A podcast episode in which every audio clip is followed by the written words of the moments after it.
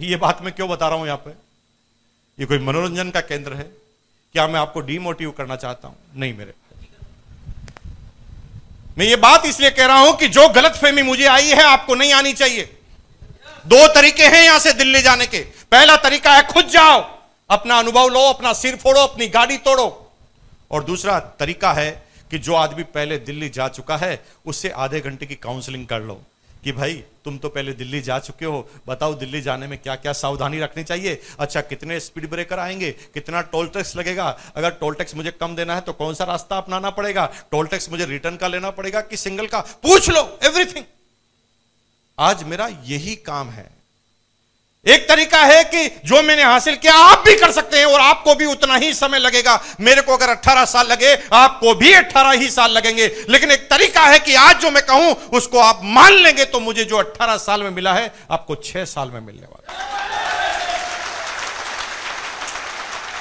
समझ लेना ज़रूरी है। टीचर इसलिए होते हैं, शिक्षक इसलिए होते हैं कि वो अपने अनुभव को, जो उनके अंदर गुजरा है, उसको पहले बता देते ताकि जो समस्याएँ मुझे आई है, आपको नहीं आई। मेरे भाई, मेरा बिज़नेस इतना तेज गति से गिरा कि मैं डिप्रेशन में आ गया। मैं पूरी कहानी सुना रहा हूँ मेरी। डिप्रेशन में आ गया क्योंकि मैंने लोगों से बड़ी बड़ी बातें कर चुका था। लोगों से कहा, मेरे एक दिन ये होगा, इतनी बड़ी गाड़ी होगी, इतना बड़ा बंगला होगा। अब लोग बाग जब बढ़ रहे थे तो तब चुप रह रहे थे। हो सकता था उनको डर लग रहा था कहीं हो ना जाए। लेकिन जब गिरा तो सारे के सारे आदमी मेरे से मिलने के लिए आते थे। सर, वो गाड़ी का क्या हुआ? स्टेपनी आई उसकी अभी तक आपके पास? इस तरह से टॉर्चर करने लगे। टॉर्चर करने लगे तो मैं घर से बाहर निकलना ही बंद हो गया। मैं घर में रहने लग गया तो मैंने बात करना बंद कर दिया और बात करना बंद किया तो दिमागी बीमारी हो गई डिप्रेशन हो गई। अब मैं समझ ही नहीं पा रहा था कि मैं करूँ क्या, कैसे लाइफ की शुरुआत करूँ। क्या मैं उसी कंपनी में जहाँ पर अपने मालिक के सामने इस्तीफा फेंक कर आया था, उसके सामने जाकर कहूँ कि भाई मुझे वापस नौकरी पर रख ले। मैं बड़ी टेंशन में आ गया था उससे तभी मेरी गुड़िया थर्ड स्टैंडर्ड में पढ़ती थी बड़ी वाली। वो एक कविता गा रही थी, हरिवंश राय बच्चन की। वो कविता आपने सबने बचपन में अपने सिलेबस में पढ़ा है। लहरों से डर कर नौका पार नहीं होती, कोशिश करने वालों की कभी हार नहीं होती। वो बोल रही थी, ऐसे बोल रही थी, मैंने भी कई बार पढ़ा था, मैंने एग्ज़ाम भी दिया था उसका, और मैं पास भी हुआ था। लेकिन कभी उस चीज़ को गहराई में ले गया नहीं। मेरी गुड़िया को मैंने बोला कि भाई, तेरे को कविता याद करनी है, रूम से बाहर जाके याद कर, क्योंकि मैं सोना चाहता हूँ, मुझे डिस्टरबेंस हो रहा है। तो मेरी गुड़िया स्मार्ट थी। उसको मतलब नहीं था किसको क्या डिप्रेशन है। वो तो सीधा सीधा कहती थी कि भाई प्रॉब्लम किसको है? आपको है कि मुझे है? मैंने कहा प्रॉब्लम तो मुझे है। कहा, फिर आप जाओ बाहर। बच्चे बड़े स्मार्ट होते हैं। अब मैं उसके सामने कुछ बोल नहीं सका। मैंने दो पिलो लिए, तकिए लिए और कान पे लगा के, लेकिन धीरे धीरे आवाज़ आ रही थी। गुड़िया जैसे जैसे आगे बढ़ रही थी, मेरी धड़कनें बढ़ रही थी, मेरा ब्लड प्रेशर हाई हो रहा था, क्योंकि उसने आगे आते आते एक लाइन बोल दी। उस लाइन में हरिवंश राय बच्चन ने बोला असफलता एक चुनौती है, स्वीकार करो। असफलता एक चुनौती है, स्वीकार करो। 99 परसेंट लोग नहीं करते। असफल होते हैं तो काम ही बदल लेते हैं। अब मुझे बताओ, कोई भी बिजनेसमैन है, वो एक बार काम किया होगा, कामयाब हो गया होगा? कोई भी वैज्ञानिक ने एक बार काम किया होगा, वो वैज्ञानिक बन गया होगा? ना। वो बार बार उस काम में असक्सेस होते अनसक्सेस होते। और उस चीज़ से उनकी मेहनत काम करने की और बढ़ जाती। और जिज्ञासा बढ़ जाती है, और जो लोग उस चीज़ में परिपूर्ण हो गए, वही उस चीज़ के आविष्कारक बने आने वाले समय में। ये दिमागी गेम है, इसको जैसा समझाओ, वैसा समझ जाता है। राइट ब्रदर्स, दो भाई जिन्होंने हवाई जहाज़ का निर्माण किया था, आविष्कार किया था। राइट ब्रदर्स के बारे में थोड़ा सा मैं जानकारी देना चाहता हूँ। दो भाई थे बचपन से देखते थे कि पक्षी उड़ सकता है तो इंसान क्यों नहीं उड़ सकता? दोनों भाई ने सोचा कि काम तो करना चाहिए इसके ऊपर, और उन्होंने पक्षी की नकल करके दो पंख बनाए और कहा कि अब हम इस पंख की सहायता से उड़ जाएँगे। और दो बार वो उड़ने की कोशिश की। दोनों बार अलग अलग भाई की नाक टूट चुकी थी। नहीं उड़ पा रहे थे।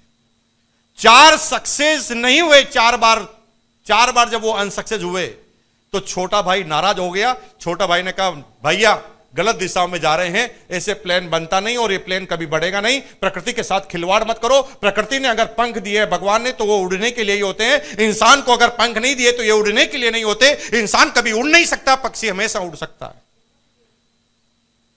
बड़े भाई को पता चल गया कि छोटा भाई नाराज़ इसलिए है कि ये दो बार, चार बार अनसक्सेस हो चुका है।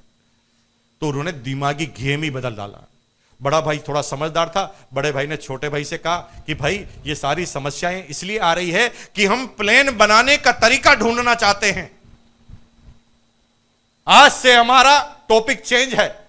आज से हम ये ढूंढना चाहेंगे कि प्लेन कैसे कैसे नहीं बनता। पहले क्या ढूंढ रहे थे? अब क्या ढूंढ रहे हैं? कैसे नहीं बनेगा उसका तरीका? अब पांचवी बार उन्होंने प्रयोग किया और प्लेन नहीं बना तो दोनों तालियाँ बजा रहे थे। वाह! एक तरीका और पता चल गया, ऐसे भी प्लेन नहीं उड़ता, क्योंकि अब तो उद्देश्य ही बदल चुका था। प्लेन प्लेन बनाने का उद्देश्य था प्लेन नहीं बनने के तरीके ढूँढने का उद्देश्य था। जैसे जैसे वो नाकामयाब होते जा रहे थे, वो प्रसन्नता उनको छा रही थी कि हमें एक तरीका और मिल गया जिससे प्लेन नहीं बन सकता। और जब प्लेन नहीं बनने के सारे तरीके उन्होंने ढूंढ लिए तो उसके बाद बचेगा क्या? मेरे भाई यही आज आपके लिए टॉपिक है।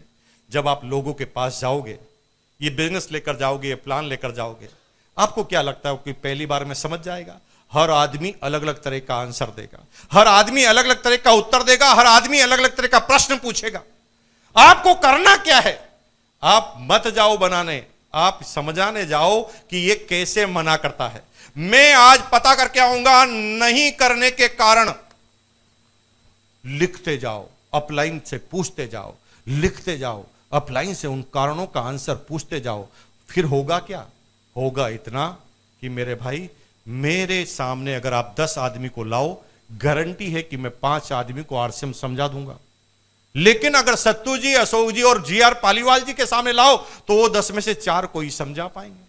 रॉयल्टी अचीवर दस में से तीन को ही समझा पाएँगे लीडरशिप वाले दस में से दो को ही समझा पाएँगे, नए डिस्ट्रीब्यूटर दस में से एक को ही समझा पाएँगे और जो नया आया है आज आज, वो चालीस में से एक को ही समझा पाएगा।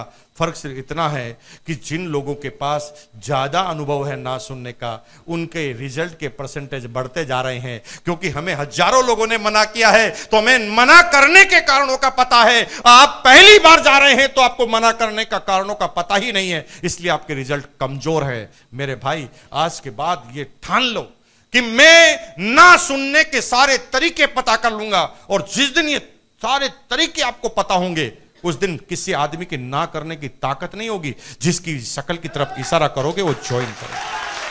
लेकिन आपके प्रोसेस को बदलना पड़ेगा आज के बाद।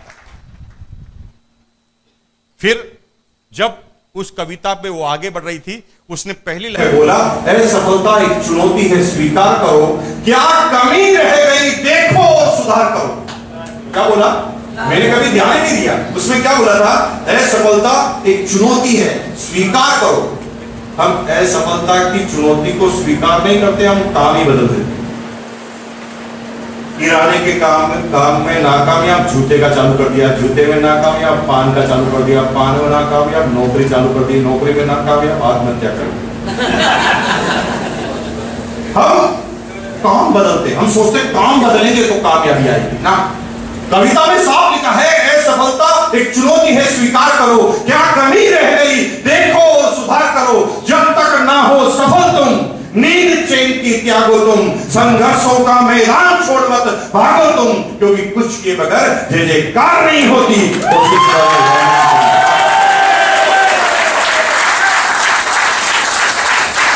तो इस ने मुझे इतना दर्द दिया कि मैंने डिप्रेशन के उन दो महीनों में पूरी किताब लिखी। काम तो नहीं किया। लेकिन मैंने किताब लिखी, मेरी सौ गलतियाँ। 99 परसेंट लोग किताब लिखते हैं। मेरे कामयाब नहीं होने में लोगों की गलतियाँ। खेल 90 परसेंट क्या कहते हैं, मैं कामयाब